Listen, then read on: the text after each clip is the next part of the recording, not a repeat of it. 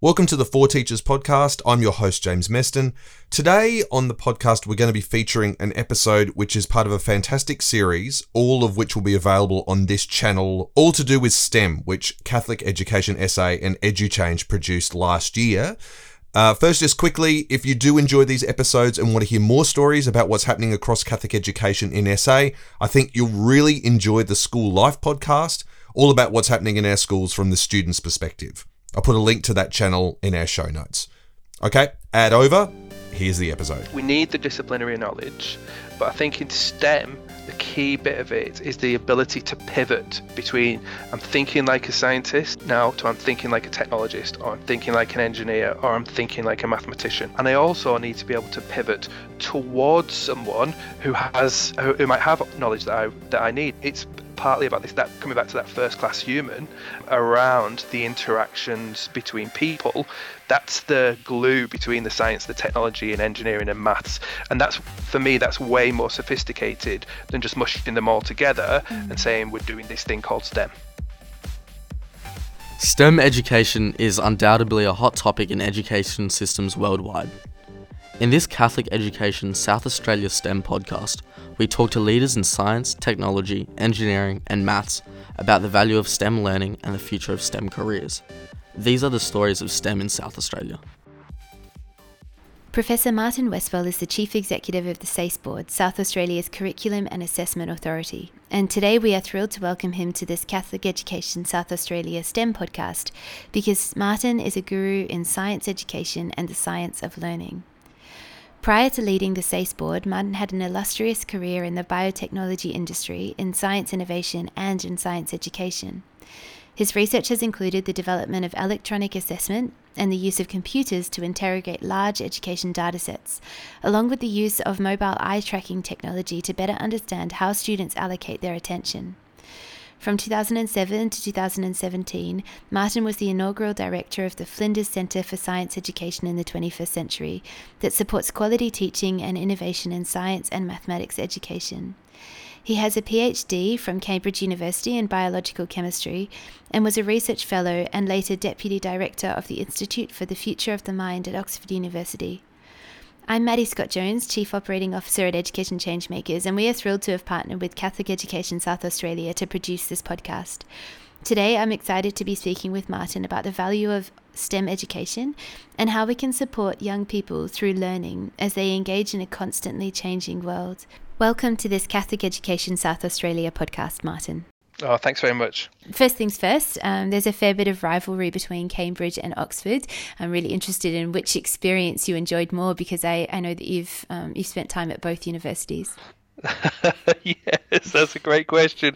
Uh, look, so uh, they've both got things to recommend them. I think I was a I was a student when I was at Cambridge, so that had uh, that was very special. So you know, you only get to do that once really, and um, and I was a fellow at Oxford, so that was a real challenge, and um, I learned a lot there. So uh, uh, no, they're both very special places. Mm-hmm. Um, could you tell us a little bit about your work in the biotechnology industry and in science innovation? Yeah, so. Um, when I was uh, working in uh, Oxford, in particular, I was we were interested in new science, finding new things and, uh, and applying those new things. And in, uh, we were working on drug discovery for therapies for uh, neurodegenerative diseases, so things like Alzheimer's disease and Parkinson's and motor neuron disease.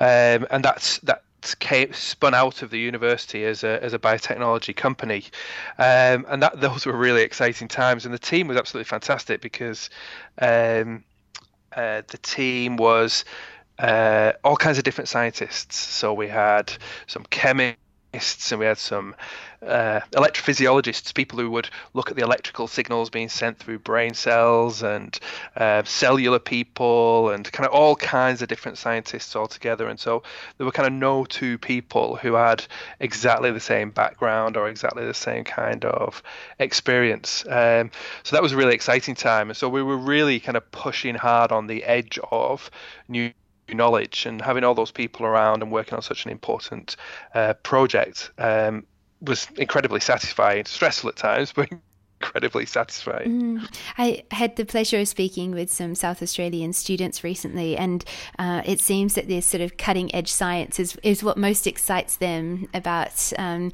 entering sort of STEM professions these days. Yeah, so after school, I've got my heart pretty much set on doing, hopefully, getting into the advanced computer science course. Um, the reason for that is because I want to major in AI, artificial intelligence, and that's sort of my dream, especially with all this all these new things being developed. Um, I'm not sure if you've heard of Neuralink, uh, Elon Musk's like latest project sort of thing that he unveiled. It's basically reducing the output bottleneck of the human, so basically connecting your brain directly to a computer. I think all that sort of thing is really, really fascinating, and I think that artificial intelligence is the way of our future, and a lot of people don't realize the true effect that it will have on us and that it already does have on us. So, it, these young people are, are, passionate and they're learning more and they're reading about science. Um, I'm wondering what, what's exciting you most at the moment in terms of emerging trends in science? Yeah, so that um, brain computer interface work, I think that is fascinating. And of course, what's interesting about it is the the technological issues are really fascinating. Uh, but of course, then we start to get into some of the ethical issues. So we're starting to think about, well, you know, we can, but should we? Um, and really, I think one of the things that we're seeing is that scientists have to be more and more um, engaged with that kind of interaction with the community. So I think that shift in science is actually something that I'm really interested in. I think if we were to look at other aspects of uh, science, um, you know, we can't go, you still can't move away from the the steps that we're making in gene technology, and so in gene editing and uh, technologies like CRISPR, uh, where we can really, um, with some precision, uh, change the genetics of a particular organism and change those gen- the gene makeup of a particular organism in a way that will then be um, in that will then be inherited from one generation to another. So incredibly powerful technology and again comes with a whole host of uh, ethical issues and kind of downstream issues that we've really got to be able to think through mm. and many of these so so if we think about ethical issues when it comes to genetics at least there's a board of of people, you know, there, there are sort of committees set up that monitor that. One of the things that emerged time and time again when I was having conversations with young people was that they're, they're there's some concern about the lack of that when it comes to newer technologies like artificial intelligence, for example. Yeah, look, I, I think um, uh, as we go down the road of artificial intelligence, you know, what we find is often that the science leads and the ethics um, lag a little bit sometimes.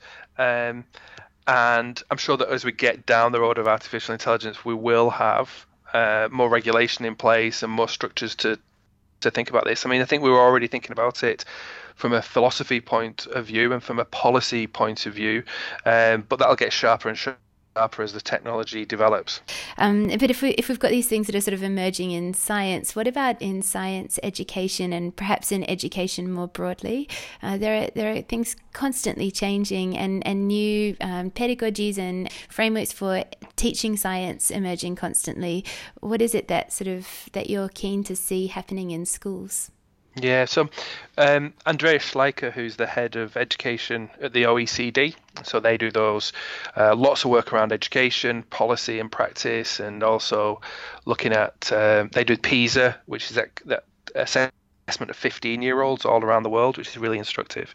Uh, he talked in Adelaide recently, and he talked about how artificial intelligence, in fact, was having such a big impact upon education. And that as robots get better and better at doing the, the kind of knowledge and know-how and those some of those kind of skills, um, the danger is that if we carry on educating students in the way that we are, we'll end up educating second-class robots because the because the artificial intelligence will be the first-class robots, and people will just be lagging behind being the second-class robots.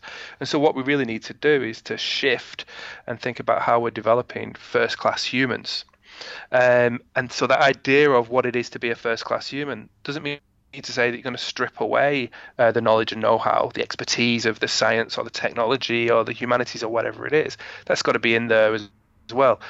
But clearly that's no, no longer sufficient and we're going to have to shift. And even what the discipline means needs to shift. You know even in schools now when we're talking about mathematics there's a real challenge around how much calculation should we actually be teaching students? Because what we really need is the reasoning the formulation of the problem the reasoning um, and the interpretation uh, and the interpretation of results and really because the calculation is isn't so much there anymore because the calculation can be done uh, by artificial intelligence can be done by computers.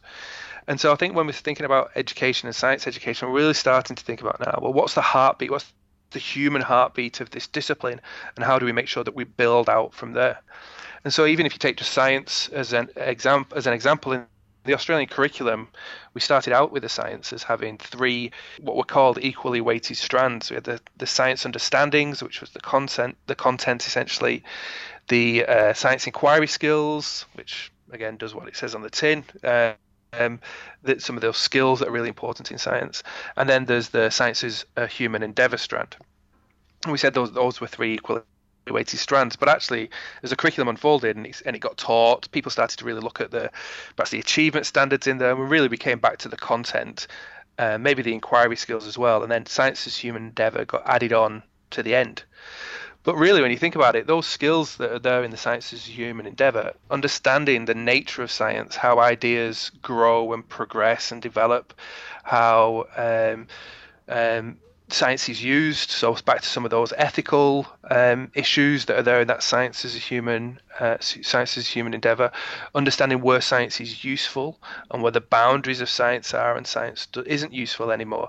Actually, I think what we're seeing is that the science is human endeavor strand, the, almost the philosophy of science, the way about going with science, coupled with that knowledge and know-how that comes from the other strands, that's becoming more and more important.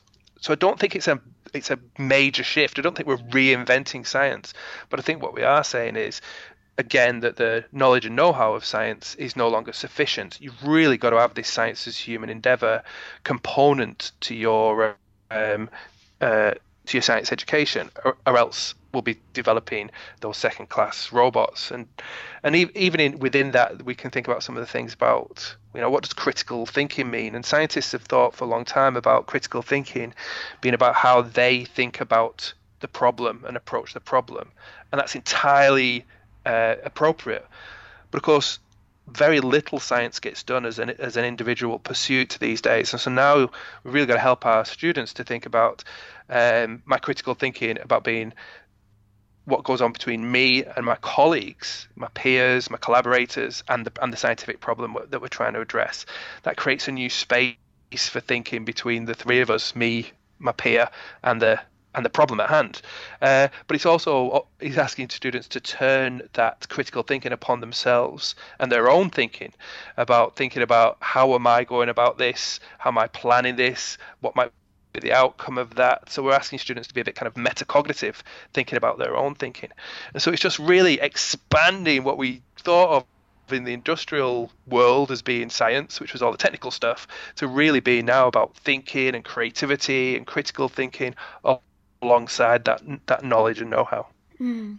I think a lot of those skills are also used in when we think about STEM education and science education is, is distinct from STEM education, but but naturally there are some overlaps. I'm interested in, in hearing your definition of STEM education. What, what does STEM mean for you? Yeah, it's a really good question because you know you could there's so many definitions of STEM um, that are out there. The thing for me that concerns me the most is that uh, if we think about STEM literally has been science, ten- technology, engineering, and maths, uh, that we're in danger in STEM education of mushing all those things together. And what we'll get if we're building, you know, the stereotype is building bridges or designing these things, and but we don't get disciplinary knowledge out of that. What we get is we kind of get a bit of a mush of everything, and so what we get are generalists rather than experts who can apply that knowledge. So. Uh, there's so many benefits of uh, thinking about science, technology, engineering, and maths as STEM, but there's also this this downside um, as well.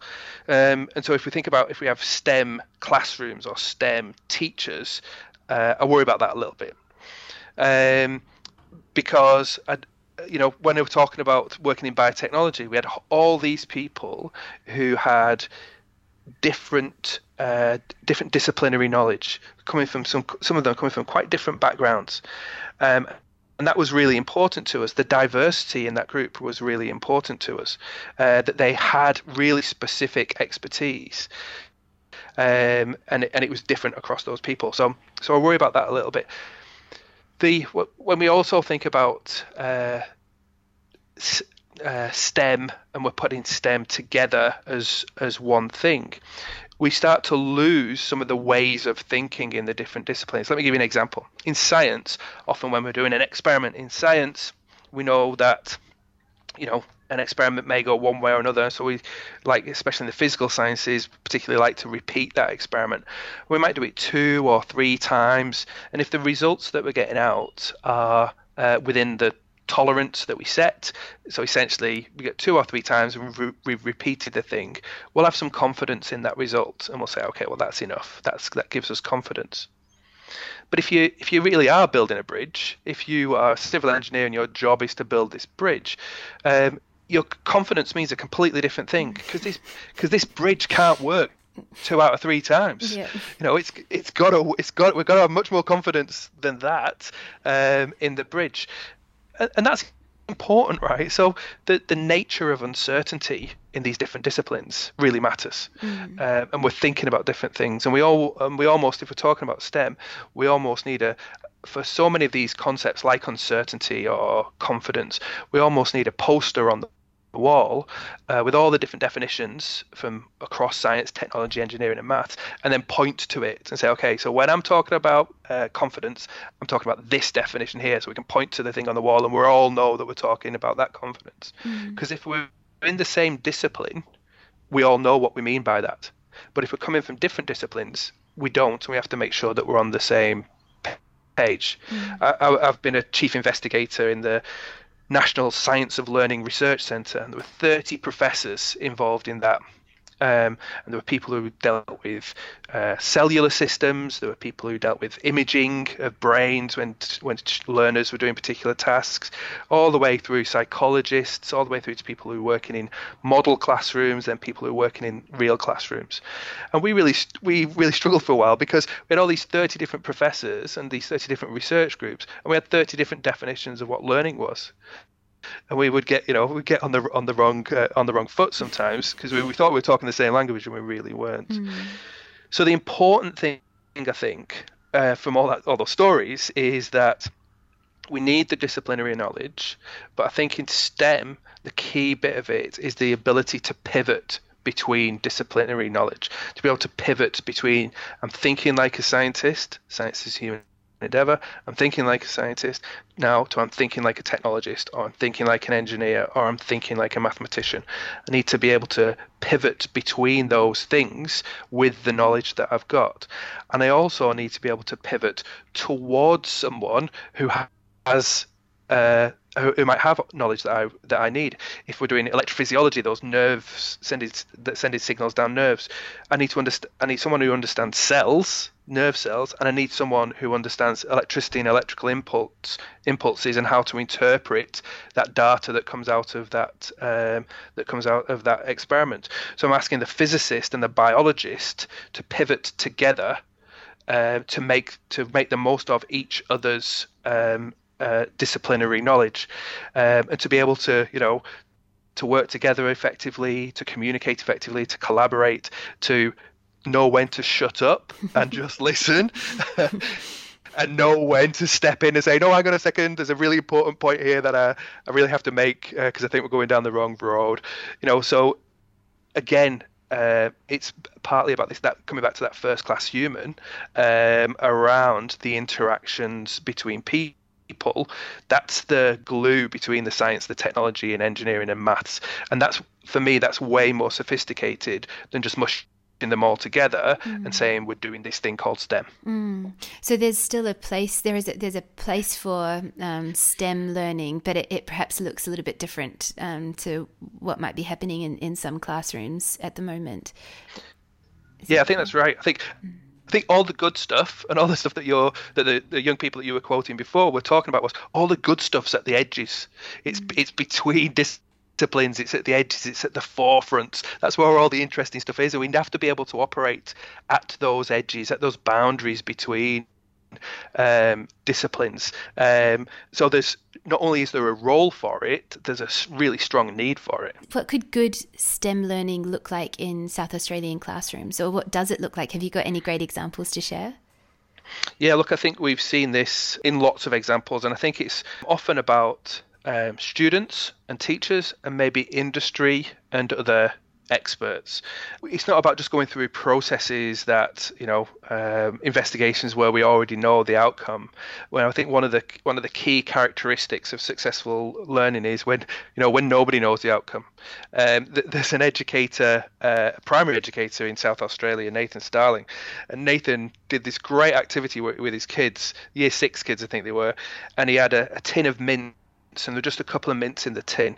And he shook it and held it up to his ears, and, and he said to the class, "Okay, now you can. Um, what I want you to do is you can shake the tin, you can do whatever you want with it, but you can't destroy it and you can't open it. I want you to decide how many mints you think there are in the tin. Mm. So it goes around the class, and every kid has a shake and weighing it in their hands and doing whatever they can, and it comes back around. Nathan flips off the top of the tin, looks in it, doesn't show the kids, and then tips the mints into his mouth and crunches them and eats them. and the kids are horrified because like, what's the answer? We'll never know.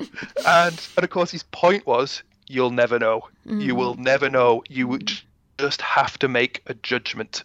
Um, and I think that's one of the things that we see in really good STEM classrooms where, you know, the, t- the students know that the teacher doesn't know the answer, mm-hmm. where they're working towards something new, they're working towards solving a problem or finding new knowledge, but it's something that we're going to have to interpret ourselves. Mm-hmm. What's important about that is that we see that um, any sort of um, approach in a class classroom that's um, tell and practice. That's kind of okay if it's just a bit about knowledge. You know, I'm going to tell you something. Here's a worked example.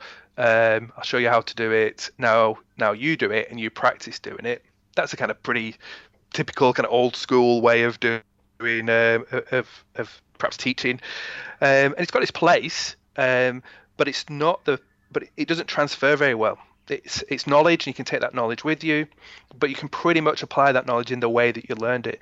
If you want students to be able to apply knowledge in those complex unfamiliar and non-routine situations those situations that they're likely to find themselves in the future those situations at the edge at the boundaries between disciplines or at the forefront the sort of pedagogy that's required is much more of a, a struggle struggle and resolve pedagogy you know, actually, what's going on here? I'm not, I'm not quite sure. What, what should we do? Actually, formulating the problem now, um, and then developing new knowledge. And we're going to put some, some direct instruction in there. We're going to put some teaching in there, but not necessarily at the, at the beginning. You know, the, the struggle and then the resolving of that struggle through the teaching, uh, that seems to really fo- really support this idea of transfer, so that once you've struggled with it, students can take that knowledge and apply it in those different ways. Because they've actually got a pretty in-depth understanding of what this idea is um, and how that idea might be used. Mm. One of the topics that kept emerging with students is around the future of work. So let's hear from Fernando at Thomas More, who's in year 12 for me, what excites me the most is how far we're going to be able to use technology. So, what breakthroughs are we going to be able to make? Will we be able to cure cancer? Will robots be able to perform surgeries? All that kind of stuff. It'll make things a lot more efficient, a lot more um, less costly. But the downsides are obviously the jobs. The job market will will be uh, plummeting really badly, which is pretty bad. But that, I think that's why STEM and those kind of subjects are much more vital in this like age because we're getting more involved with technology and we need more people to kind of develop that technology to make our lives easier. So many of them take comfort in their passion for STEM and they're not worried about their future employment opportunities because of this passion. Do you see STEM as a pathway to future careers? Yeah, look, I think there's uh, there's no doubt about it. We're seeing that in almost all the kind of economic models and the models of economic development around the around the world that STEM plays a, a big role.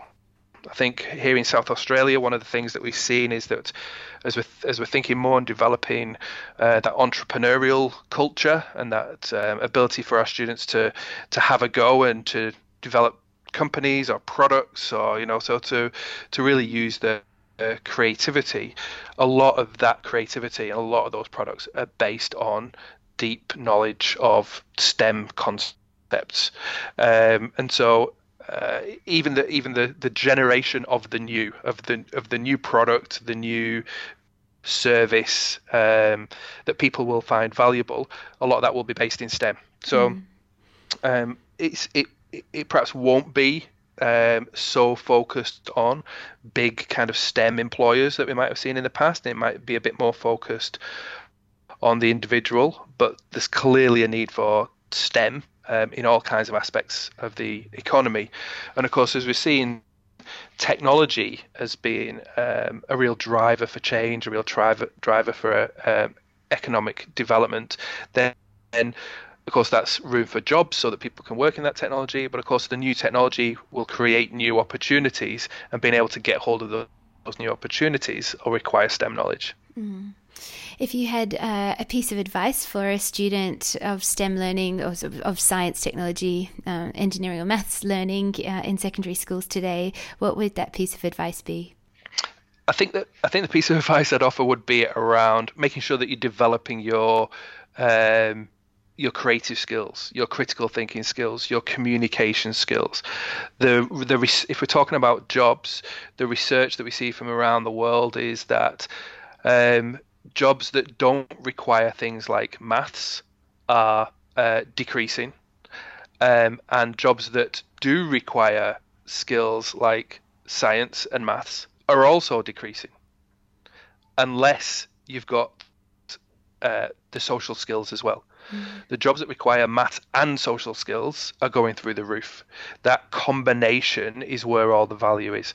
So um, there will be roles for people who are just really deeply interested in that one aspect of science or mathematics or some other aspect of STEM, there will still be roles for those. But where we're seeing more and more the opportunities are is when students have got, when young people have got this combination of STEM skills and those personal skills. So I would say don't um, don't build your STEM skills at the cost of those other human skills. Mm. Martin, I know you're a very busy person, so I really appreciate the time that you took out today to record this podcast with me. Thank you so much. Maddie, it's been an absolute pleasure. Thanks for listening to another podcast from Catholic Education South Australia. For more information about our organisation, check out our website at cesa.catholic.edu.au.